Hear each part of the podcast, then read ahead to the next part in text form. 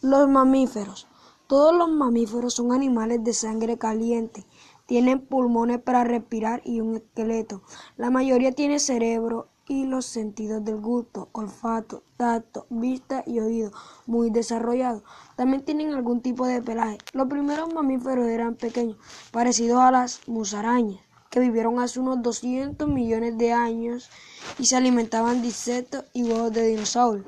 El mamífero más grande es la ballena azul, pesa 190 toneladas, más que 30 elefantes africanos juntos. todos los mamíferos tienen una espina dorsal formada por huesos llamados vértebras. Algunas partes del esqueleto varían según las necesidades de cada especie. Por ejemplo, los mamíferos tienen aletas en lugar de patas. Bueno, pues eso fue todo por hoy. Denle un gran me gusta al video compartan y suscríbanse.